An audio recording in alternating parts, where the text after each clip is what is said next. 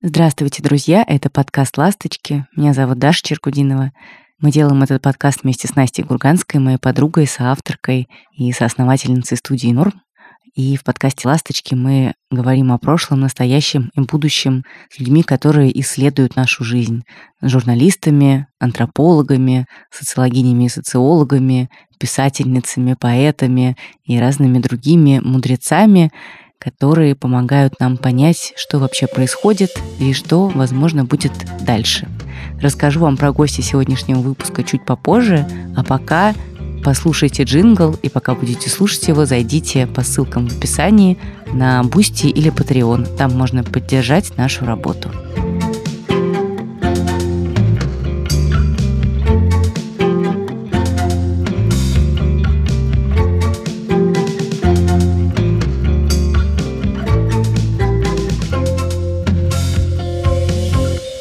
Для этого выпуска Настя поговорила с Ильей Красильщиком.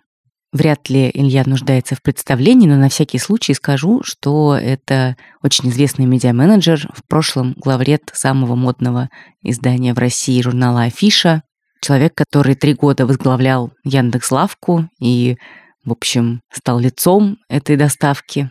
А с февраля 2022 года Илья начал делать проект службы поддержки. Вернее, он не сразу стал называться так, но примерно сразу Илья начал постить разные истории в свой Инстаграм, потом собрал службу волонтеров, а потом сделал медиа, а на базе этого медиа большой волонтерский проект, который очень много помогает людям из Украины и из России в связи с войной. Настя поговорила с Ильей о его публичном образе, о том, как работает служба поддержки, и о том, как Илья чувствует себя в статусе человека, осужденного на 8 лет колонии общего режима в России. Каков этот прыжок из главного редактора самого модного издания и топ-менеджера самой большой и самой крутой IT-компании в статус человека, совершившего уголовное преступление, якобы. Это очень интересный, классный разговор. Большое спасибо Илье, что он к нам пришел в гости, и большое спасибо Насте за классные, мудрые вопросы. Слушаем.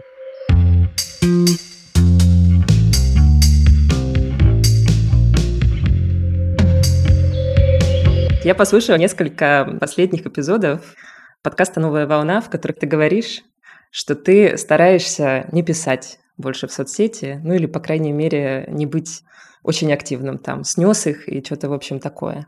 При этом в последнее время было какое-то количество вот этих всех тредов в Твиттере, в Фейсбуке, про квартиру в Тбилиси, про Тарас Переход. Да-да, было дело. На всякий случай уточню, что после этого я решил ничего не писать. Да, вот я тебя хотела спросить, ты таким образом реагируешь и как бы как-то меняешь свою персону в интернете? Как это все для тебя чувствуется? Ну, для меня это болезненно чувствуется, потому что много было неприятного в прошлом году. Это, конечно, не главное, но для меня важно, что я просто почувствовал, что я перестаю понимать аудиторию. Может быть, это связано с войной, может, это связано с каким-то изменившимся моим состоянием, да, то есть одно дело, когда ты, не знаю, нищий журналист, другое дело, когда ты бывший топ-менеджер Яндекса, а я тебя также воспринимаю, люди, наверное, не так же воспринимают. С третьей стороны, связано, наверное, с какой-то моей радикализацией. С четвертой связано, возможно, с тем, что я стал алдом и уже не понимаю аудиторию. Ну, короче говоря, много чего там, наверное, случилось, но так или иначе я просто почувствовал себя Стивом Бушами в кепке, которым говорит «Hello, fellas», пытаюсь стать молодым. Короче говоря, что-то сломалось совершенно, и вещи, которые мне казались раньше совершенно нормальными, кажутся, вызывают дикое количество хейта, и мне как довольно много времени потребовалось для того, чтобы это отпустить. А почему сложно отпустить? Потому что, ну, я очень много лет, в принципе, от этой публичности как-то заряжался, и она была для меня, причем, вполне безопасная. И это была какая-то, ну, в основном взаимная какая-то симпатия аудитория и меня, и мне это нравилось, и я много чего писал, и, в общем, это во многом еще строилось на том, что я про себя рассказываю больше, чем многие, про детей, и про терапевта, и про то, и про все, и какие-то шутки над собой. И, в общем, всегда в этом закладывалась некоторая самоирония. И все это перестало работать каким-то образом. Я сейчас не буду как бы разбираться, почему это перестало работать, но перестало работать. И что-то меня замкнуло, и мне все время казалось, что из этого надо как-то вылезти, из этого надо как-то вылезти, надо как-то объяснить, как делаешь одну ошибку, пытаешься ее исправить, и пока исправляешь, делаешь новую ошибку. Короче, это какой-то бред, какая-то муха в паутине, и в какой-то момент чего меня добило, мы с Сашей Поливановым записывали очередной выпуск нашего подкаста.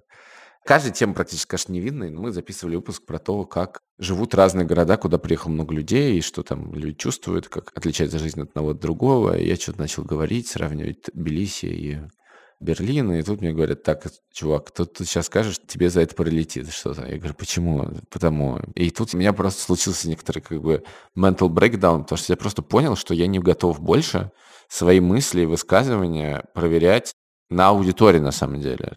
Не то, что на аудитории. Мне, конечно, интересно обсудить, получить мнение человека, которого я уважаю, который может меня расхерачить просто полностью все, что я думаю.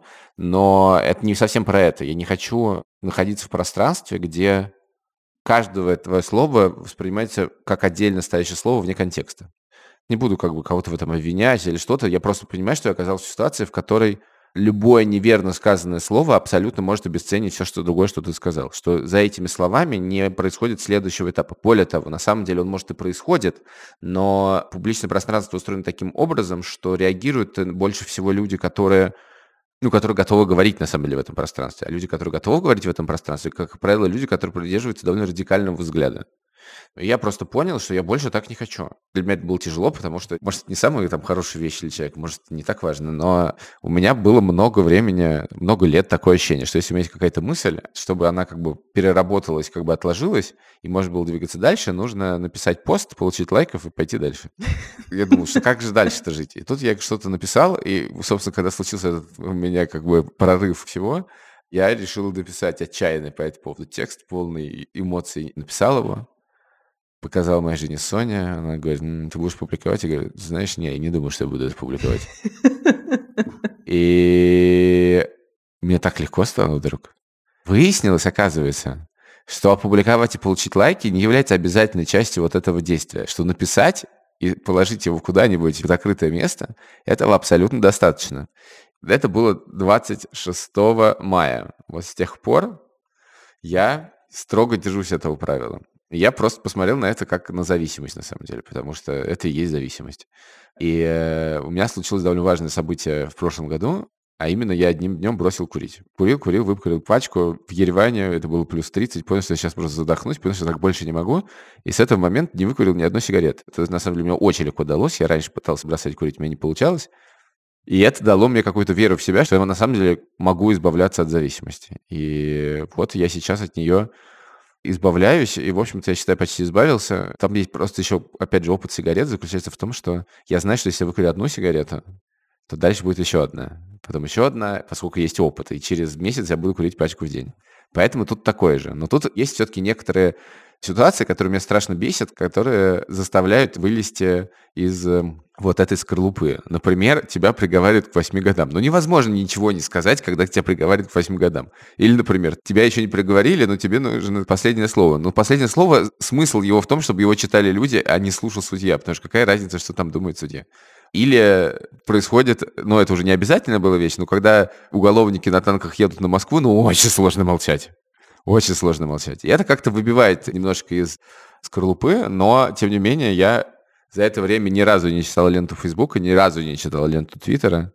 И все, что я писал, туда были либо какие-то какие-то вещи, которые мне казалось важно написать не потому, что мне просто хочется сейчас высказаться, да, если там ты начинаешь какой-нибудь сбор денег, ну, понятно, зачем это делается.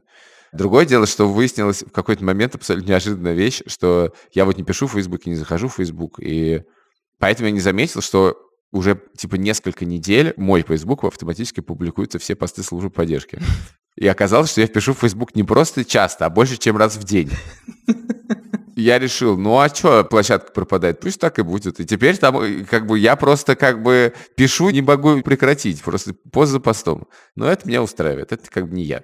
Ну, поздравляю тебя, во-первых, с таким большим сроком. Восемь лет, имеешь в виду? Спасибо. Не этим, про этот срок мы попозже поговорим. С тем, что ты уже так долго держишься. Это знаешь, как есть приложения вот эти все, которые тебе показывают, сколько уже дней ты не пьешь? Да-да-да, это то же самое. Но, понимаешь, это легко дается, потому что я почувствовал невероятный эффект от этого. И не только от того, что мы перестали хуесосить. Тут у меня скорее переживание идет, потому что я думаю, почему нельзя было это сделать раньше?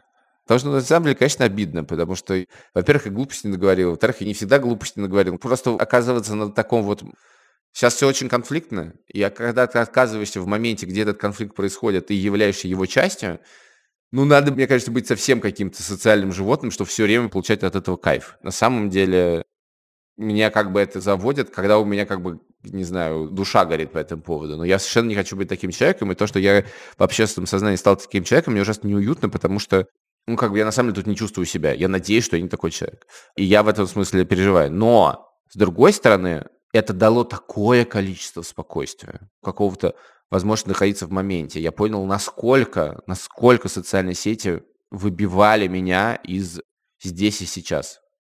Я просто этого не мог понять, потому что я находился в социальных сетях более-менее постоянно, начиная с года, наверное, 2004 начиная с ЖЖ. И дальше это воспринималось исключительно как какое-то, значит, место возможности, веселья и вообще основным местом для жизни. И я, отказавшись от этого, увидел, что оказывается, без этого настолько спокойнее. Оказывается, без этого можно находиться в моменте. Оказывается, без этого можно чувствовать себя гораздо больше безопасности. Оказывается, без этого можно гораздо больше слушать себя спокойно. Оказывается, без этого можно гораздо интереснее разговаривать с людьми. Оказывается, что ты вообще ничего не теряешь от того, что ты это не читаешь. Даже все интересное до тебя и так доходит. Тебе это расскажут, теперь скажут. А еще оказывается, что на самом деле по куче вопросов можно, во-первых, не иметь мнения, а во-вторых, можно просто думать, блин, мне это неинтересно, и все. И это, наверное, совершенно понятная вещь для человека, который меньше сидит в социальных сетях и у которого меньше, там, не знаю, экспожир. Но для меня пока что это просто какая-то чистая радость. При этом я же не удаляю свои социальные сети. На самом деле полезный ресурс, нужный, важный. Можно использовать его в личных и общественных целях. Если мне нужно что-то сделать, я могу там это сделать. Но, честно говоря, так хорошо. Ты когда говорил, что ты перестал чувствовать аудиторию, ты же понимаешь, что это во многом еще вот эта реакция, да, там в каком-то сегменте интернета на какие-то твои высказывания, она во многом очень тесно связана с пресловутым дискурсом про привилегии. И в целом, что бы ты иногда не писал, это будет... Конечно. Ну, я же тебе сказал поэтому, что я, когда был нищим журналистом, ну да, конечно, так и есть. Я просто не отпетрил, что мой статус поменялся. Я же себя-то воспринимаю, кем я был, как бы это такая мысль довольно наивная и банальная, но тем не менее, у меня же нету армии пресс-секретарей и пиарщиков, которые будут тебе на это обращать внимание. Я этот момент упустил. И как я его упустил? Я был в мире Яндекса и в другом мире, где меня это не очень сильно волновало. Ну, смотри, я высказывался по вопросам, которые мне были важны, но, в принципе, я как бы находился в другом мире. А тут я вернулся в мир медиа, и поэтому мне показалось, ну, я же вернулся, вот я и есть, какой был. А ничего подобного. Бывает ли тебе обидно из-за того, что за вот этими всеми трейдами и за вот этой реакцией на тебя, как на привилегированного человека, который снова отремонтировал свою квартиру, теряются те действительно важные вещи, которые ты делаешь все это время. Собираешь деньги на Украину, делаешь довольно великий проект службы поддержки и прочее, прочее. Мне, конечно, бывает по этому поводу очень обидно. И дело в том, что на самом деле все время было из-за этого очень обидно, и мне все казалось, что эту как-то обиду можно как-то выразить или как бы что-то с ней сделать, и, собственно, я дошел до того, что с этим ничего нельзя сделать. Можно просто работать. Тогда будет, наверное, меньше по этому поводу взаимодействия, потому что когда я все время пишу, а я пишу как бы как будто бы это может, иногда провокационное, но приглашение продолжить эту мысль в любом направлении, то я в этот момент как бы говорю, ну, давайте обсуждать меня. Это на самом деле ужасно обидно. Наверное, такие вещи стоит делать человек, который может от этого отстраниться и понимать, что да, этого не про меня, я вообще тут мем какой-то и все. Но у меня так не получается. Я так читаю, думаю, блин, ну вы же вроде как про живого человека пишете. Чего вы делаете-то, ребята? Это очень обидно, и все время ты еще думаешь, может быть, это правда про меня, может, правда я такой, может, правда что-то. Есть ощущение, вот эта ловушка, что тебе кажется, что ты можешь сейчас сделать что-то, чтобы это закончилось. А ты не можешь делать ничего, потому что ты в этот момент находишься на сцене, да? Мне Соня вот сказала в какой-то момент, слушай, ну что ты хочешь, ты мем для многих людей, они тебя не как человека не считают, ты мем. Но я не хочу быть мемом. Я не хочу испытывать эту обиду, честно говоря. Мне хочется испытывать какой-то радость от того, что делается, причем я понял, что даже не обязательно, чтобы это делать публично. Вот, не должно быть все на показ. Какие-то вещи можно делать не публично и тоже получать от этого удовольствие. Я как-то вдруг избавился от зависимости от аудитории. Она мне перестала быть так важна. Может быть, потому что я обиделся. Я не знаю, как, что это такое. Но и важно, что к этому привело. Сейчас я понял, что для меня это совсем не так важно, действительно. А у тебя бывает такое, что какие-то твои мини-скандалы влияют на твою профессиональную деятельность? Ну, я имею в виду, не знаю, что там кто-нибудь из партнеров по службе поддержки говорит тебе, Илья, ну что опять случилось такое? Нет, нет, нет, ничего такого не бывало ни разу. Насколько я помню, была одна история с одной организацией, которая перестала с нами работать, и это было связано с моей персоной, но это не было связано с моими социальными сетями, а скорее было связано, как украинцы воспринимают россиян, особенно как россиян воспринимают россияне, которые стали считать себя украинцами. Такое, я помню, было. В остальном были вещи, когда мне никто ничего не говорил, но я на самом деле понимал, что происходят какие-то вещи, где я на самом деле перегнул палку и понимаю, что это может влиять на организацию. И, собственно, писал сам в команде, что типа, ребята, простите, пожалуйста, я перегнул. Но это, опять же, было связано не с какими-то российскими организациями, основными россиянами, а когда происходит там история с дождем, угу. и у меня как бы горит все по поводу того, что происходит. Я пишу очень много по этому поводу в Твиттере потом потеряю твиты, а потом понимаешь, что как бы меня ни горело, я нарушаю сейчас самим собой публичное произнесенное правило, то, что я не критикую политику других стран, какой бы она ни была. Вот. И с точки зрения войны в Украине, это на самом деле очень важная позиция, потому что когда россияне начинают делать, это распространяется дальше. Короче говоря, если коротко, то нет. Я надеюсь, что посты мои ни к чему не приводили. Но, блин, мне сейчас вот я говорю, у меня ощущение, что как бы я, не знаю, год был Артемием Лебедевым. Я все-таки надеюсь, что я им, во-первых, не был. Во-вторых, блин, мне так некомфортно в этой роли. В смысле, какая-то была лажа, когда ты используешь все те же инструменты, которые ты знаешь, что всегда работали, и вдруг оно как бы перестало работать, и ты такой, ну как же, оно же должно работать, оно же должно работать, оно же должно работать, а всегда все хуже, хуже и хуже. И это, конечно, мне, не знаю, с этим надо будет еще пожить некоторое время, чтобы через это как-то пройти. Мне это неприятно, потому что, честно говоря, параллельно с этим столько скажем так, столько времени на общественное важное, сколько в прошлом году я не тратил никогда.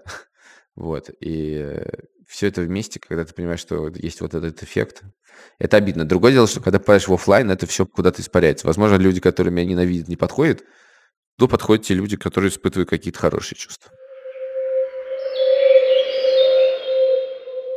Скажи, пожалуйста, как дела сейчас у службы поддержки? У вас был недавно вот этот момент с кризисом финансирования, когда вы собирали деньги, фандрайзили, да? Как он решился? Ну и вообще, как дела у вас сейчас? Слушай, ну дела хорошо, пока не будут плохо, как всегда в таких организациях.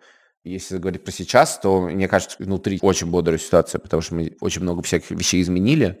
Я, наверное, сейчас смогу про это немного подробнее рассказать, но в общем, мне кажется, это очень сложно сказать. Нет, может сказать все что угодно. Надо поспрашивать людей, которые не руководят этой организацией.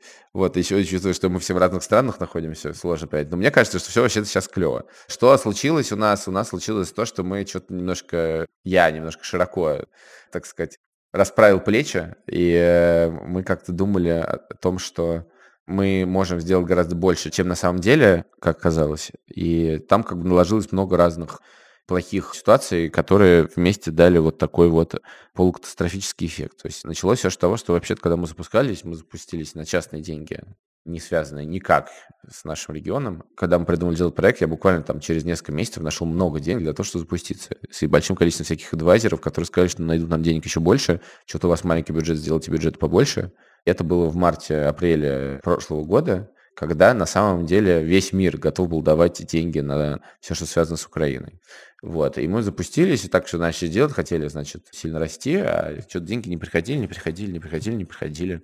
Я начал разговаривать с разными фондами, которых я знаю еще по предыдущим местам работы, месту работы, скажем так. И плюс еще там наложилась, какая штука, которая многим из нас давалось тяжело, а многие из нас, собственно, из издания «Медузы», и мы привыкли к огромным аудиториям, в том, что новости драйвят все. На самом деле выяснилось, что эта история скорее про нас, а не про то, что нужно людям, а это печально, да, когда ты делаешь что-то, и потом выясняется, что ты сделал скорее для себя, чем для людей. Но у нас была гипотеза, что надо сделать большое, на самом деле, новостное издание, которое за счет своей аудитории будет привлекать людей в службу поддержки, собственно, да, то есть за счет него известность у сервиса будет повышаться, и, соответственно, больше людей будет получать помощь. А пока люди будут получать помощь, мы от этого будем узнавать, на самом деле, что происходит в России, и делать лучше наши медиа. Вот, была такая концепция. В принципе, довольно стройная, и более того, был момент, когда она ровно так и сработало. И было это в момент мобилизации, когда медиа делал свою работу по вводу мобилизации, когда дополнительные вопросы можно было задавать в чатах, когда чаты говорили про это уже сказано медиа, идите сюда, когда из этих историй мы выясняли какие-то вещи, которые нам были важны для медиа, это все действительно таким образом работало. И когда это сработало, собственно, через три с половиной месяца после того, как мы запустились, и когда нам еще говорили, что принесут денег, мы решили, что да, ну, значит, надо расширяться. И еще мы подумали, что если у нас пришло в 9 тысяч запросов за один день во время мобилизации, то, значит, сейчас все это будет расти. Что было тоже очень ошибочной идеей, потому что это же нормально для любого сервиса, я знаю это, и для, на самом деле, медиа, вот тебе пришел, не знаю, миллион человек за день, а до этого было 200 тысяч, что значит, из них там 300 тысяч отвалится, остальные как бы останутся и будут с тобой. То есть ты будешь расти на кризисах. Медуза всегда росла на кризисах. А тут выясняется, что как бы, если с медиа это еще как-то работает, да, потому что подписчики есть, то с сервисом это вообще так не работает, потому что, ну, это не тот сервис, который вообще должен расти. Да, если смотреть на это с точки зрения сервиса, это ужасная бизнес-модель, потому что сервиса же важна частотность. Вот в лавке была важна частотность. Важно, что люди покупают продукты несколько раз в неделю. Вот. А тут какая частотность? Человек пришел с бедой какой-то. Дай бог, что он больше никогда не пришел. Лучше бы он вообще не приходил, на самом деле. Лучше ничего не случалось у него в жизни. Поэтому никакой частотности тут быть не может. И сервис это живет так, что у тебя то густо, то пусто, то густо, то пусто. И э, расширять на этом штат сотрудников очень опасно. И думать про этот проект как медийный проект тоже очень опасно, потому что если мы говорим, что медиа там главное и все движет, то значит основной твой штат будет в медиа. А медиа это очень дорого. Медиа это всегда очень дорого. Мне довольно не скоро пришло понимать, что на самом деле мы прежде всего активистский проект, что медиа – это на самом деле одно из направлений, которое мы делаем. Оно очень важное, я им страшно горжусь. Мне кажется, ребята делают совершенно офигенную штуку. Э, при этом важно понимать, что это одно из направлений. Это не паровозик, как мы раньше считали, а это один из поездов. Но этих поездов много. И эти поезда просто из одного депо едут. В этом мне, на самом деле, очень сильно помогло то, что мы где-то в октябре-ноябре месяце подумали, блин, ну мы же половина медиа, половина благотворительная организация, а почему тогда у нас в организации нет ни одного руководителя из благотворительных организаций? Это же странно. Это обычно как люди медиа запускают, приходя из других профессий, думаю, ну тут все понятно. И я им всегда говорил, ребята, тут не все понятно. Тут есть некоторая экспертиза, не забудьте. И тут мы почему-то подумали, что экспертиза не нужна. Слава богу, в какой-то момент это стало понятно, и я позвал Соню Жукову, которая руководила «Нужна помощь». И она пришла к нам, она совершенно невероятная. И на самом деле появление ее, конечно, очень сильно выстроило мне, по крайней мере, мозги. И к марту это просто привело нас к и стратегическому, и финансовому, э, и человеческому кризису, потому что получилось, что мы бежали не туда, тратили больше денег, чем могли, и, соответственно, оказались в каком-то тупике. Еще наложилось то, что мы решили запускать приложение. Это конкретно мой, конечно, проеб, потому что в этой концепции то, что медиа идет на первом месте, получалось, что ну тогда нужно делать так, чтобы это медиа можно было отдельно читать не в, в Инстаграме, когда заходишь в Инстаграм, не в Телеграме, когда заходишь в Телеграм, а вот прямо бери приложение, читай, и там все будет, и действительно чатами там удобнее пользоваться. И все мы это завяжем. И концептуально я считаю, что это очень хорошо было придумано, только ни зачем не нужно. Одна проблема. Очень красивая концепция, не применимая к реальному миру. И мы потратили на это очень много времени, очень много сил, очень много чего затормозилось. Ну и в результате вот мы пришли к вот этой ситуации, когда горизонт в три месяца финансовый у нас превратился в горизонт в полмесяца. Все это нужно было понять гораздо раньше. И я себя за это очень корю, потому что я сам про это столько раз говорил, что нельзя быть заложником собственного профессионализма, что профессионалы плохи тем, что они знают все, как происходит, а в кризисе все ломается, надо думать по-другому, что есть в этом какая-то надменность и самоуверенность, что столько все сделал разного разных вещах, ну, конечно, у меня сейчас все получится. Ну, вот я сейчас придумаю, и оно тоже полетит. И как бы очень не хватило момент, когда можно было сказать стоп и сказать, а вот, блин, красиво придумано, а надо это вообще кому-то? Или, а вот медиа хочется большое делать, это потому что оно нужно, или потому что у тебя есть какие-то медузовские незакрытые гештальты, или зависимость от вот этих цифр. И все это меня, конечно, очень злит. Злюсь я на себя, потому что мы потеряли довольно много времени и потеряли много денег, и на самом деле очень э, жестоко обошлись с людьми, которых мы наняли, и которых на самом деле не надо было нанимать, не потому что они плохие, а потому что у нас не было таких возможностей. Ну, как бы невозможно ехать по накатанной, когда происходит война, и вообще все разломалось, идет по-другому. Все какое-то другое. Но сейчас я живу в другой немножко концепции, она, может быть, тоже окажется неправильной, я тут немножко веры в потерял. Она такая, она заключается в том, что, во-первых, я не погружен сам в операционку, то есть я не занимаюсь операционкой, потому что я понимаю, что если я буду заниматься операционкой, во-первых, я буду очень фиксироваться на каком-то отдельном проекте, а у меня есть такая проблема, я загораюсь и прям как бы всех продавливаю и считаю, что вот это вот то, что нам нужно делать, и это решение всего. Мне это даже, я помню, в Яндексе мой руководитель говорил, что ты думаешь серебряными пулями. Но у меня есть такая проблема, во-первых. Во-вторых, потому что если я буду в операционке, то я не буду видеть картину сверху.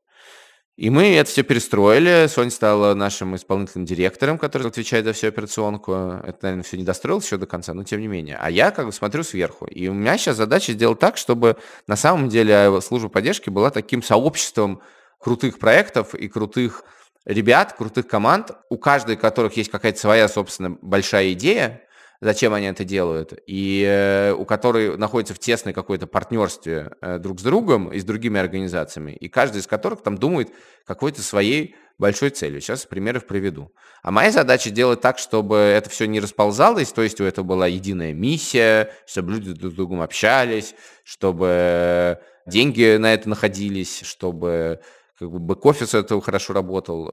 Вот, ну то есть это как бы скорее Сонина задача, но моя задача, типа, чтобы это как бы идеологически и по-человечески было одной организацией. на самом деле эти проекты как родные братья и сестры друг другу, а другие партнеры это как двоюродные братья и сестры. Не знаю, насколько я понятно объясняю, но так или иначе, что, собственно, мы сделали? Вот у нас есть какие-то вещи, про которые уже можно говорить, есть вещи, про которые можно меньше говорить, но, например, вот у нас есть редакция. Когда мы говорим о том, что редакция должна быть паровозиком для службы поддержки, это очень сложно. Очень сложно людям, которые рассказывают про войну в Украине, все время думать о том, что нужно увеличить количество чатов людей, которые к нам приходят. И у нас вот есть это медиа. В чем задача этого медиа? Задача в этом медиа на самом деле в том, чтобы как люди, с одной стороны, видели, какая это война, чтобы мы эти все преступления фиксировали. Для нас главная цель, чтобы эта война была не про количество поставленных танков и наступление, контрнаступление и переговоры. Это все, безусловно, является частью войны. Для нас важно, что эта война – это трагедия людей. Нам важно этих людей показывать. И вообще-то нам важно этим людям еще и помогать. Но для этого у нас есть другое направление, которое город называется финансовые сервисы, а на самом деле способы там собирать деньги, прежде всего, переправляя их из России в Украину. Не на армию, потому что мы понимаем, что мы можем подставлять, ну, не просто подставлять, а ломать жизни людей, которые эти деньги нам дают, а на помощь, на волонтеров, на людям, которые пострадали, которые читают это все, что мы пишем, и думают, блин, что я могу сделать? И мы говорим, ты можешь что-то сделать. И мы даем таким образом человеку какую-то агентность. И для этого у нас есть, собственно, сервисы ну, пока что это не очень сервисы, но это будут сервисы, по сбору денег и по прозрачной отчетности за собранные деньги. Это одна медиа. Вторая штука у финансовых сервисов. Третья вещь – это, собственно, чаты. Это люди, которые к нам приходят, и большая команда, которая практически круглосуточно людям помогает. И там раньше я тоже смотрел на это как на большие сервисы, типа, вот, должно расти количество людей. А, и ты думаешь всегда, а 100 людей это много или мало в день? А 500 людей это много или мало в день? А 30 людей это много или мало в день? И вообще невозможно понять, много это или мало. И когда я начал смотреть конкретно кейсы, с которыми нам приходят, я понял, что это вообще не важно. Важно, сколько людей мы спасли. И у нас сидит команда там ресерчеров, которые могут несколько дней тратить на то, чтобы помочь человеку. Несколько дней искать ответ на вопрос, который он по-другому, в принципе, никак не смог бы найти. И, честно говоря, мне не важно, много там или мало. Мне важно, я вижу, что люди понимают, зачем они на утром на работу приходят и что они делают. И видно, что как бы люди, которым они помогают, понимают, зачем к нам пришли. Видно. И я не знаю, как посчитать эти вещи. Но я понимаю, что это нужно. Еще я понимаю, что если случится какая-то очередная большая беда внутри большой беды, то мы будем к этому готовы. Все это не все. А еще мы сделали, например, гигантскую систему для поддержки этого всего, потому что там наворочено, ну, помимо приложения, там же куча всего. Там есть системы чатов, которые мы сделали сами, потому что нам не подошла ни одна другая система, потому что она, в частности, не удовлетворяет нашим требованиям по безопасности, например, по автоматическому удалению всех переписок. А к ней приделана система базы знаний, в которой работает, собственно, research, с которой взаимодействуют операторы, это то, что помогает отвечать на вопросы, она интегрирована, называем база ответов, интегрирована с нашими чатами. А еще там есть система взаимодействия с волонтерами, еще там есть куча всего, и в какой-то момент приходит наш технический директор Боря и говорит, слушай, я не понимаю, вот мы сделали гигантскую систему, но я вижу, конечно, но к нам приходят люди, но мне кажется, что эта система может быть полезна гораздо большему количеству людей, и он говорит, мне кажется, что просто у нас количество разработчиков неадекватное нашему масштабу проекта. И мне кажется, что мы как будто бы тратим на нас деньги зря. Я говорю, подожди, ну давай придумывать. В какой-то момент пришел, сказал, я знаю, как эту систему сделать доступной всем.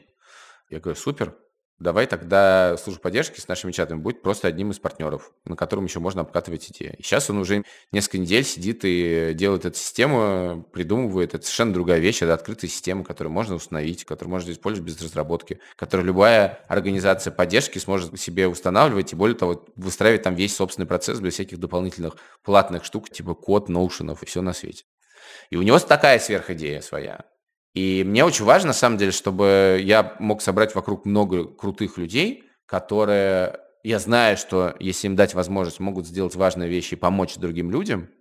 И мне важно помочь им сделать так, чтобы каждый день, ну, каждый день, конечно, так не бывает, но в большинстве случаев, когда они шли на работу, они понимали, зачем они это все делают и это давало им что-то. И это на самом деле называется возвращение агентности. Для меня это самое главное. Хочется вернуть агентность максимальному количеству людей. Начиная, собственно, сотрудников, заканчивая наших читателей, которые в ужасе на это смотрят. Мы говорим, ну хотя бы вы можете, не знаю, волонтером записаться, или отдать немножечко денег, или хотя бы рассказать другим людям, что деньги можно отдать. И это сразу такие мелкие вещи, я уверен, дают человеку возможность отстроиться от этого ада и от этой гадости и чувствовать себя вне этого и человеком, который хоть что-то можно сделать. Мне кажется, это ужасно важно. Такой длиннющий монолог, I'm sorry.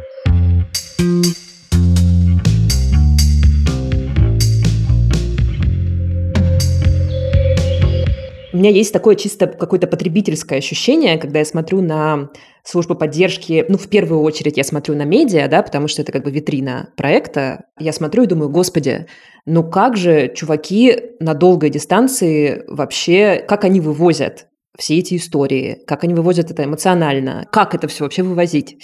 Потому что вот я когда смотрю на ваши истории, да, в Инстаграме, в Телеграме, я часто думаю о том, блин, круто сделано, но я бы, наверное, не смогла каждый день работать в медиа и в проекте про войну. Каково это делать проект про войну на длинной дистанции? This is a great fucking question. Дело в том, что я делал руками, сам, да, и потом с подключением некоторых количества людей, большинство из которых работали в том, что называлось Инстаграм «Красильщик», а с 1 июня стало Инстаграмом службы поддержки, и они из волонтеров превратились в сотрудников. Вот. И я, собственно, это делал там с конца февраля по, ну, наверное, типа середину мая. Меня тогда все спрашивали, как ты вообще это можешь делать, как ты возишь. И у меня был ответ, ну, в смысле, это была моя эмоция что когда ты это делаешь, гораздо легче. Вот читать, как это возможно, я не понимаю. А вот делать это в этот момент ты как бы на самом деле понимаешь, что это работа. И это тебя на самом деле в этом моменте спасает, потому что ты понимаешь, что ты что-то делаешь. И это мой ответ годовой давности. Ну, когда я смотрю, что Катя Александр, которую мы как бы начали общаться, наверное, в начале марта прошлого года, по-прежнему почти каждый день выпускает такие истории, то есть записывает такие истории, я не понимаю. В смысле, я реально не понимаю. Потому что когда я сам говорил, что типа нормально, потому что лучше это делать, чем э, это читать, я это тоже говорил. Я не очень много разговаривал с людьми. Я редактировал тексты, которые присылала мне та же самая Катя. Но как это происходит, или как это делает Ксюша Миронова?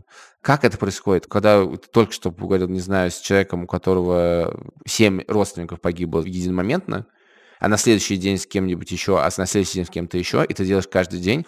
Честно, я не знаю, как это возможно. Редакторам, я думаю, легче. Еще важно понимать, что у нас, особенно это касается Инстаграма, очень значительная часть команды, я бы даже сказал, наверное, большинство команды Инстаграма, они украинцы, живущие в Украине. Я думаю, что у них какая-то другая по этому поводу оптика. Мне сложно сказать.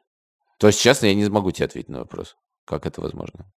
Для меня сейчас, слава богу, что я как бы обеспечиваю этому жизнедеятельность, что это может все происходить. И хорошо.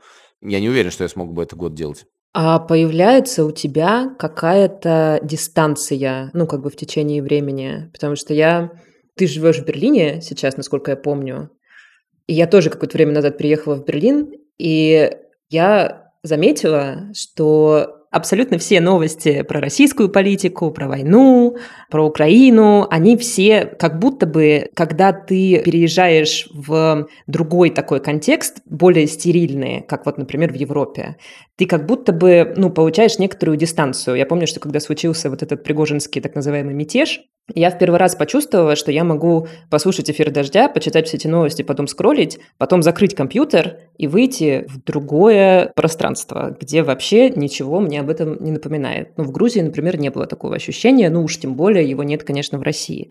Появляется ли у тебя, это такой, наверное, отчасти личный вопрос, но отчасти профессиональный, какая-то дистанция от того, что ты, во-первых, опять же, долгое время уже занимаешься проектом и можешь к нему относиться как к продукту, да, и не только его как-то лично воспринимать, воспринимать. Но я думаю, что ты к нему относишься как к продукту, да, во многом. И с одной стороны это, а с другой стороны как бы тот факт, что ты просто живешь далеко от России сейчас. Ну, короче, получается ли у тебя какую-то дистанцию находить с твоей работой сейчас, учитывая весь комплекс какой-то обстоятельств? Опиши, что в твоем понимании дистанция. Ну, типа, знаешь, э, work-life balance, условно говоря, но это совсем такое примитивное название того, о чем я а, говорю. понятно. В смысле, Является ли война моей жизнью?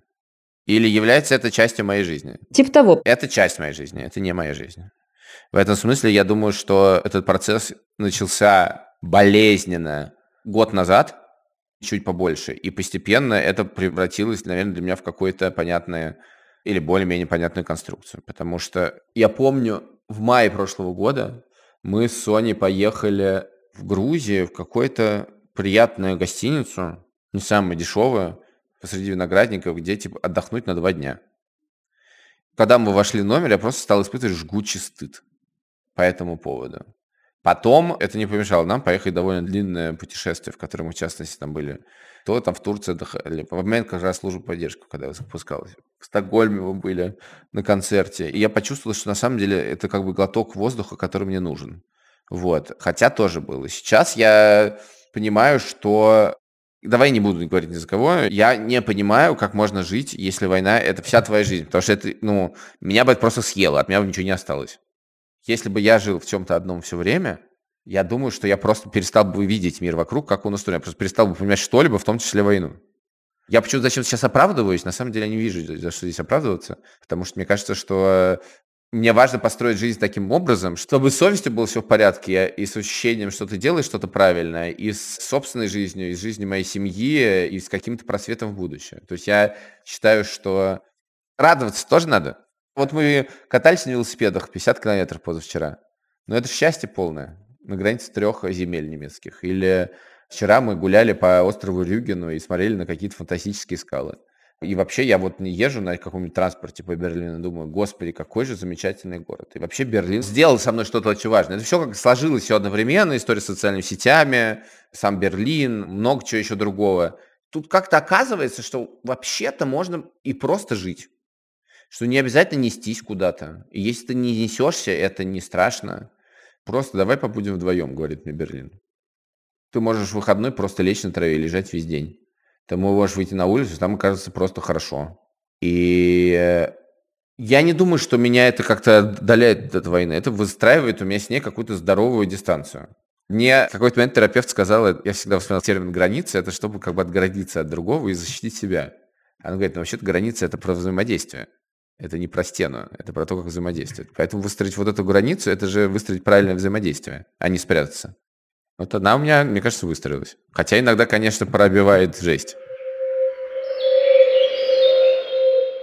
Расскажи, как вообще для тебя ощущался вот этот вот переход из топ-менеджеров корпорации обратно, мало того, что в медиа, так еще и в статус уголовно преследуемого человека, в статус нежелательного человека в своей стране, ну, на федеральном уровне и прочее, прочее, прочее, потому что мне кажется, что много было достаточно людей, в том числе из медиа, которые ушли тоже в корпорации, сделали какую-то хорошую карьеру, получили разные бонусы, привилегии и прочее, прочее, но потом не распорядились этим так, как распорядился ты. Хотя наверняка это все было, ну, какие-то, в общем, эмоции вызывало, в общем, да, если можно так сказать. Как вот эта вся твоя траектория для тебя ощущается?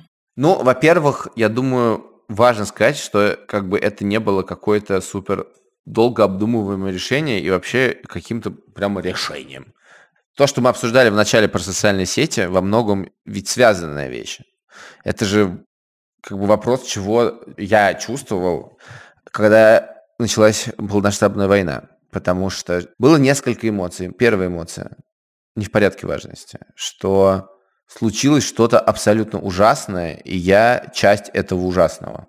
И я хочу сделать все, что от меня зависит. У меня было в этом момент... Я просто не хочу, чтобы это превращалось в термины провалившейся нации орков и Мордора, вот, mm-hmm. потому что это более тонкое ощущение. Ну вот моя страна напала. Я гражданин моей страны. Моя страна напала на другую страну, это не очень важно, но как бы в моей, конечно, голове это важно, потому что на страну, которую я нежно люблю, в которой я был очень много раз, в которой много людей, которых я тоже нежно люблю, и я не могу представить себе, что я хоть каким-то образом могу оказаться хоть немножечко причастным к тому, что сейчас будет делать мое государство, моя армия. Не чтобы как бы очиститься от того, что было раньше, а именно мы должны пойти разными дорожками. Опять же, это как бы я сейчас рационализирую эмоцию. Мне кажется, вообще моя работа рационализировать эмоции. Это как бы прямо вот было первое ощущение. И поэтому что можно сделать? Происходит что-то, что ты не можешь остановить, но ты можешь громко кричать. И ощущение было, мне необходимо орать. И я начал орать в Инстаграме. И это начало развиваться. Второе было ощущение другое. Что я просто очень хорошо помню, что я просыпаюсь в моей замечательной арендованной квартире на Покровке. Замечательный мир. Мне вообще очень нравился мир, в котором я жил тогда. И я просто понял, что все, это другой мир, что он захвачен. Более того, было вот это ощущение, когда гуляешь по Покровке, и там все как бы гуляют, и это такой замечательный, все это назвали Берлином, окей, пусть это будет Берлин, и все, Берлин, Берлин, только автозак. То тут стоит автозак, то там стоит, то кого-то с пивом тягает туда, то сюда. И это было такое mm-hmm. противостояние двух миров. Ну, то есть для меня как бы там остался только один мир в этот момент. Ну, то есть что-то умерло, понимаешь, для меня. Что-то меня абсолютно умерло. И учитывая, что мне повезло в этот момент, что я в Яндексе не отвечал за тысячи штатных сотрудников, как это было, когда я работал в лавке до ноября 2021 года. У меня только началось что-то новое. Я, в общем, был в этом смысле вполне свободен, по крайней мере, не отвечал за людей. Что ну, блин, ну это, не, не знаю, это, в этом даже не, нет ничего благородного. Не было у меня никаких, в принципе, мыслей, что нужно как-то как бы нет, нужно зарабатывать деньги, нужно то, а вдруг я потеряю. Ну, конечно, как бы, ну, это в момент такой манической эмоции. При этом надо сказать, что вообще-то, уйдя из Яндекса, я ни с кем не поссорился, и более того, с огромным количеством людей в Яндексе по-прежнему сохраняю очень какие-то взаимоуважительные отношения. Поэтому как бы это не было типа, а я ухожу, а вы тут горите в аду. Нет, такого ничего не было. И мне никто не предлагал гореть в аду, и по-прежнему, надо сказать, не предлагает. Я просто шел вслед за эмоцией. И по-прежнему рад, что я пошел вслед за эмоцией. И более того, вот это возвращение в медиа, ну, для меня там есть какие-то там человеческие личные переживания. Опять же, наложены на эта история с социальными сетями. Но в реальности я себя чувствую, конечно, сейчас эмоционально сильно комфортнее, чем во-первых, во многом, пока я работал в Яндексе, потому что я чувствую себя гораздо больше на своем месте. А во-вторых, просто как бы я, если бы я сейчас оказался в какой-то другой ситуации, когда я это не делал, мне, я думаю, что было бы очень тяжело жить. Я, с этим было бы очень сложно справиться. Другое дело, что, конечно, хотелось бы найти какое-нибудь место, где я хотя бы что-то зарабатываю. Потому что я понял, что меня сейчас интересуют только те проекты, в которых ничего нельзя заработать. Просто, возможно, это как, как специально, в смысле, ничего вообще, буквально. Не знаю почему. Я не думаю, что это только альтруизм. Возможно, потому что я чувствую, что если я буду что-то зарабатывать, это меня сделает несвободным. Короче, помимо того, что ты получаешь в Яндексе много денег, ты на самом деле чувствуешь все время очень несвободным человеком. Не потому, что ты ничего не можешь сказать. Я на самом деле говорил, что еще хотел сказать в социальных сетях и ходил на любимый митинг, на который хотел ходить. Такой проблемы не было. Проблема заключалась в том, что ты просто в этой работе находишься просто круглосуточно и ты не можешь из этого вырваться, у тебя 13 зумов в день, э, и операционного бизнеса, где все время происходит какой-нибудь ад. Короче говоря, это просто три тяжелых года было. И я увидел, что такое настоящая тяжелая работа, настоящая конкуренция, где это зависит не от твоих идей, а от того, что ты просто должен как бы копать постоянно. Э, да, у этого есть отличная финансовая компенсация, но это просто очень тяжело, и я боюсь повторения такого еще раз, и вообще боюсь какой-то работы, в которой деньги являются одним из ключевых факторов. Это странно. Это, это не очень, наверное, здоровая штука. Может, и здоровая, но на самом деле нас как-то научили то, что неловко, работая, думать, что ты это делаешь ради денег. Вот. И я в Яндексе все время отбивался, мне говорили, ну, ты пошел работать, чтобы денег заработать. Я говорю, нет, я пошел, потому что мне интересно. Я действительно пошел, потому что мне интересно. Но потом я думал, а почему как бы мне должно быть стыдно за то, что я также и хочу заработать денег? Почему-то вот в голове как-то это все как бы приучено, что типа почему-то это как бы должно быть неловко. Я не знаю. Ты сказал, что ты ни с кем не рассорился.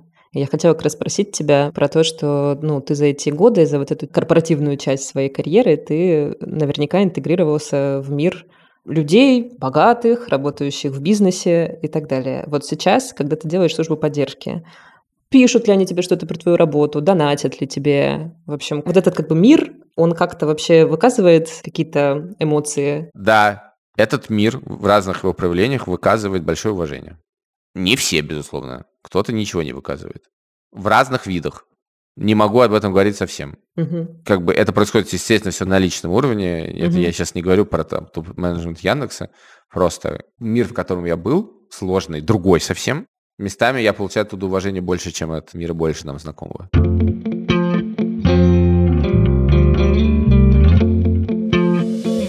Прямо аккурат к этому разговору Насти и Ильи у меня есть для вас рекомендация подкаста. Подкаста, который называется «Поворот не туда». Его делают команда медиа «Черта». «Черта» — это медиа, которая появилась после войны, такое хорошее, интересное новое медиа, на которое тоже я рекомендую вам подписаться. «Поворот не туда» — это такое, можно сказать, исследование о том, как за 30 лет изменилась Россия, изменились ценности нашего общества и о том, как мы почему-то прошли не по той дорожке, по которой планировали пройти. Здорово, что эта рекомендация появляется именно в подкасте с Ильей Красильщиком, потому что судьба Ильи — это, конечно, прямая иллюстрация того, как Россия сделала поворот не туда. Ну, на мой, по крайней мере, взгляд. В повороте не туда вы найдете очень интересные интервью с экспертами, с политиками, с активистами, а также и с обычными людьми, и попытку проанализировать, где же наша общая ответственность, где мы сделали какой-то шажок не в ту сторону, и какую, можно сказать, бабочку мы раздавили своим сапожком. Слушайте подкаст, он интересный и заставляет о многом задуматься.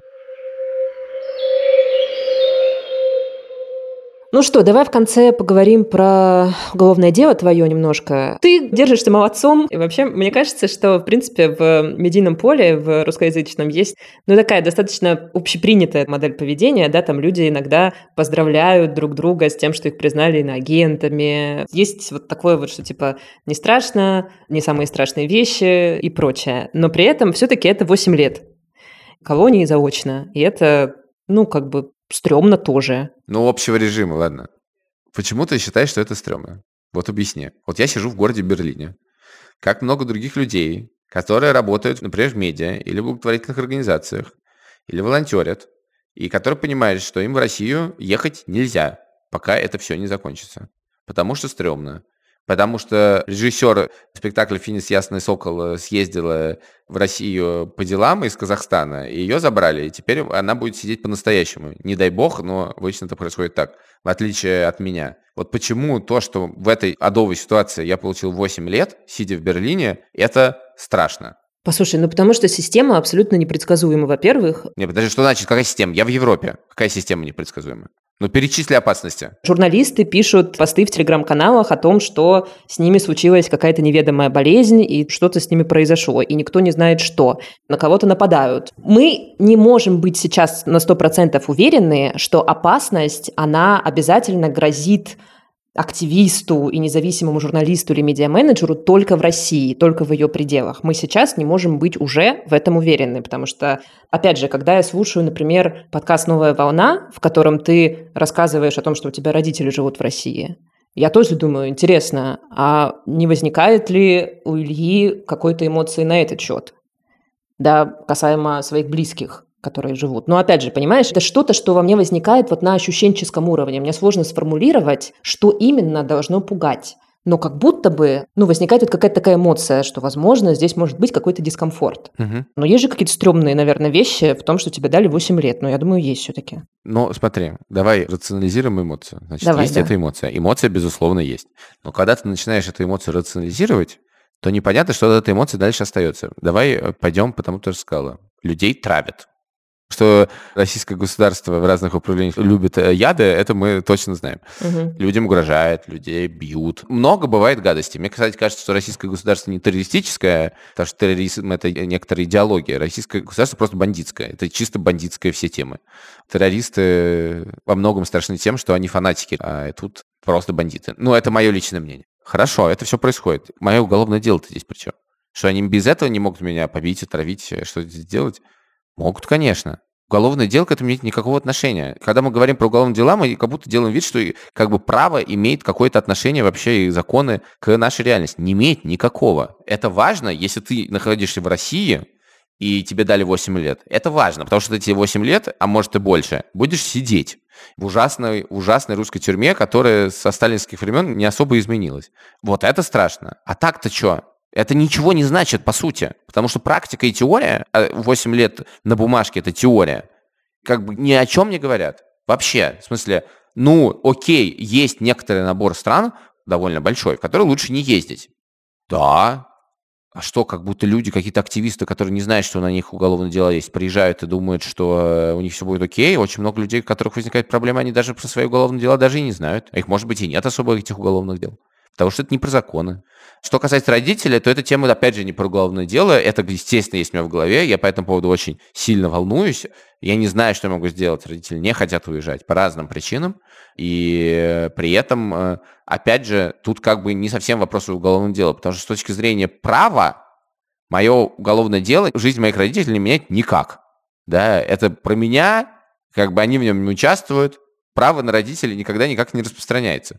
Вот. А с точки зрения неправа, то мне просто стрёмно, что мои родители живут там. Мгм. Поэтому я как бы настаиваю на самом на том, что это, конечно, красиво, да, и в принципе спасибо, ребята, что э, будет, что внукам рассказать, что у их дедушки уголовное дело за то, что он сказал, что Буча э, — это российская армия. Мгм. Ну, короче говоря, спасибо за это, красиво, но я считаю, что это все исключительно вопрос символизма. Это все про символизм. Я от этого не становлюсь мучеником режима. Я вообще не являюсь мучеником режима. Мученики режима – это погибшие в Украине и сидящие в российских тюрьмах. Вот это настоящие мученики режима. А мне медальку дали. Медалька хорошая. В смысле, я имею в виду, что она вызывает какое-то мое внутреннее самоуважение. Да? Вещь, которая ты можешь сказать, и людям сразу все понятно. Это понятно, но, э, пожалуйста, не надо думать, что, то есть, вот это вот держишься хорошо. Ну, естественно, хорошо держу. Почему я должен плохо держаться? Ничего не случилось. Я сижу в квар- берлинской квартире, тут у меня за, за экраном лежит моя любимая кошка храпит. Вот, э, катался на велике. Правда, вот, и это одна, кстати, из обид моих, не обид, а расстройств, скорее, по поводу вот этого года моих социальных сетей, что Типа Красильщик все время жалуется и ноет на свою жизнь, а у него все хорошо. А я не на свою жизнь ныл-то. Я как бы публиковал свои переживания. У меня, правда, все норм. У меня бывают отчаянные мысли, но они не потому, что, типа, пожалейте меня, какой я несчастный. Это вообще не про это. У меня реально все хорошо. Моя проблема в том, что это дело, во-первых, раздувает мое и не такое уж и маленькое эго, и я с этим боролся в последнее время. Второе, вытащило меня в соцсети, опять. А в-третьих, сообщила мне вещь, которая меня сильно расстроила. Я вот думал, что когда тебе такую медальку вешают, то ты думаешь, типа, во, блин, я крутой. Ну и все как бы. Вот то, что я говорил, что я хотел бы отстроиться от этого российского государства в голове и пойти с ним разными дорожками. И тут я думаю, ну, типа, вот тебе уже сказали, что ты другой дорожкой. У тебя официальная бумага есть, что ты другой дорожкой пошел. А у меня все равно не ушло это ощущение, что от той дорожки я не отцеплюсь никак. Как бы не могу сказать, что я ни при чем. В смысле, у меня все равно в голове есть вот это как давящая боль, что... Сейчас расскажу такую вещь, не думал о ней раньше, возможно, что это бред полный, но я считаю, что государство и страна – это разные вещи. Мгм. Хотя, безусловно, что есть взаимное влияние довольно нехилое. Но у меня не получается сказать, что я совершенно не имею никакого отношения к российскому государству. Хотя, в принципе, я могу предложить 100 тысяч аргументов, почему я к нему, правда, не имею никакого отношения. Сколько я протестовал против этого государства, сколько раз я не мог проголосовать нормально на выборах, сколько раз я публично выступал против этого государства. Ни разу не получал денег от этого государства. Но не получается меня сказать, что я не имею к этому никакого отношения. Я не имею в виду, что все должны говорить это, да? У меня совершенно нет. Человек, который может себя нормально отделить, сказать, что это как бы эти мудаки, это не я, Я на самом деле им страшно завидую и считаю, что для, как бы для внутреннего какого-то здоровья и спокойствия это вообще нормально. От того, что этот человек сейчас скажет, что нет, это мое, практически сейчас ничего не изменится. Наверное, если так 30 миллионов человек скажет, может что-то изменится. Но тоже не факт. Но я не могу себя выбить это из головы. Поэтому я думал, что, типа, если меня государство сейчас официально пошлет нахуй, то, значит, я почувствую, что, ну и ты иди нахуй тогда, до свидания, не хочу к вам иметь больше никакого отношения, и не буду. У меня такого не получается. Все равно я чувствую, что эта мерзость каким-то образом с какой-то говной веревочкой со мной связана. Не знаю, понятно ли я выражаюсь? Понятно, конечно, да. Но мне кажется, что это сильно более человечная позиция, чем отгородиться и сказать, что как ты выразился, что это не мое, что это со мной никак не связано. Ну, да. Ну, то есть на твою жизнь никаких вообще это дело не наложило ограничений каких-то, кроме того, что не можешь ездить в какие-то страны, где гипотетически. А в остальном, как бы ты живешь, как жил. Есть две вещи, которые в моей жизни точно поменялись. Но одна вещь поменялась у меня уже после того, как только завели уголовное дело, а именно я не могу получить новый загранпаспорт, угу. а мой до 2027 года. А вторая вещь, я тут узнавал, значит, про немецкое гражданство. Тут же собирается закон принять по упрощению получения немецкого гражданства. Uh-huh. И я что-то спрашиваю, мне говорит моя учительница по немецкому, говорит, слушай, там есть нюанс. Раньше надо было отказываться от своего гражданства, а теперь не надо будет. То есть вы не сможете по этой причине отказаться от российского гражданства. Я говорю, Катя, у меня такой, знаете, проблемы нет. Я, в принципе, никогда больше не смогу отказаться от российского гражданства. Потому что человек, который осужден, не может отказаться от гражданства. Вот. Но поскольку у меня и не было такой идеи, то э, ничего страшного. Нет, в моей жизни ничего не изменилось. Уж я хотел бы сделать все возможное. Почему вот эта квартира в Тбилиси, про которую все говорили? Я хочу сделать все возможное на личном уровне, чтобы российское государство в моей жизни ничего не изменило. В моих мыслях, да, в моих действиях, да, но моя жизнь, жизнь моих, не знаю, детей, это, она, конечно, поменялась из-за войны, но я не хочу, чтобы эта война разъедала мою жизнь. Я буду жить хорошо на зло этому странному режиму. И не вижу в этом ничего стыдного. Последний вопрос с ноткой пафоса, с щепоткой. Давай. Ну вот а если бы ты имел возможность что-то сказать себе двухлетней давности, когда ты еще топ-менеджер Яндекса, жизнь еще старая, покровка. Продавай акции! в принципе, было бы разумным действием. Но жизнь изменилась жестко твоя за эти два года. Как ты с этим? Слушай, это всегда такая манипуляция отвечать на такой вопрос, потому что, знаешь, как говорят, вот я вот так сделал, но если бы это еще раз случилось, я бы, конечно, бы так не сделал. Имея в виду, что я ошибся, в следующий раз я, конечно, был, знал бы и не ошибся. Но это так хорошо думать. Если бы я знал за два года до этого, что будет война, то я бы сказал, заберите свои деньги, я больше не буду доставать продукты, я иду куда? Я просто думаю, куда бы я пошел? В ДСУ? Что я могу сделать? Я буду делать медиа, который все равно никаким образом это не отсрочит. Я не знаю. Я много раз говорил, что, конечно, если бы я знал, к чему это идет, то я бы, наверное, в последние годы перед катастрофой не занимался бы доставкой арбузов за 15 минут. И, ну, дальше я себя представляю в тот момент, говорю, перестань доставлять арбузы, ты должен делать что-то важное. Ну, во-первых, у меня тогда были мысли не раз, типа, как так вышло, что я доставляю арбузы, почему так получилось? В смысле, у меня и были ответы, почему, но все равно, когда ты оказываешься, думаешь, why? Why? как это происходит? Вот, с одной стороны. С другой стороны, Проблема сказать то, что не понятно, что делать. И это вообще-то ощущение, что вот будет хуже, будет хуже, и будет что-то хуевое. Оно же было, просто было страшно сказать, подумать, во что это может случиться, потому что на самом деле с этой информацией абсолютно нечего делать. И я вот сейчас тебе говорю, я действительно всегда говорил и думаю, что, ну, как-то мне сложно жить с той мыслью, что в предвоенные годы я занимался доставкой продуктов. Сложно мне, да, наверное, идеологически сложно, а с другой стороны, я думаю, ну, например, дало мне возможность зарабатывать какое-то, на самом деле, не очень большое количество денег, которое дает возможность мне вот каждый день не думать о том, где зарабатывать. Соответственно, я гораздо больше могу думать о каких-то важных вещах, которые можно делать и помогать другим. Я рад, что у меня есть такая возможность. Очень клево, что у меня есть такая возможность. Я просто не знаю, как ответить на вопрос. Если ты знал бы за два года до того, как это случилось, что придет гигантское цунами и всех смоет. Да не, вопрос не в том, что если бы ты знал, конечно, ты бы не знал, никто из нас не знал. Вопрос в том... Что бы я сказал? Да. Я бы сказал бы, подумай о том, как правильно вести социальные сети. Что все заканчивается. Два года назад я бы сказал бы себе, вот эта девушка, в которую ты влюбился, она будет твоей женой. Вот это я сказал бы себе. И это самое лучшее, что там случилось за эти два года, так сказать.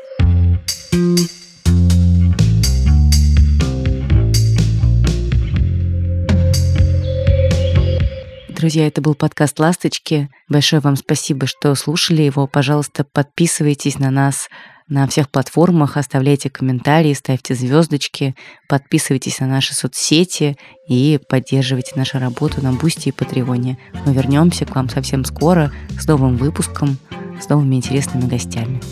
Это говорила Даша Черкудинова, а сегодняшнее интервью брала Настя Курганская. Пока! Пока.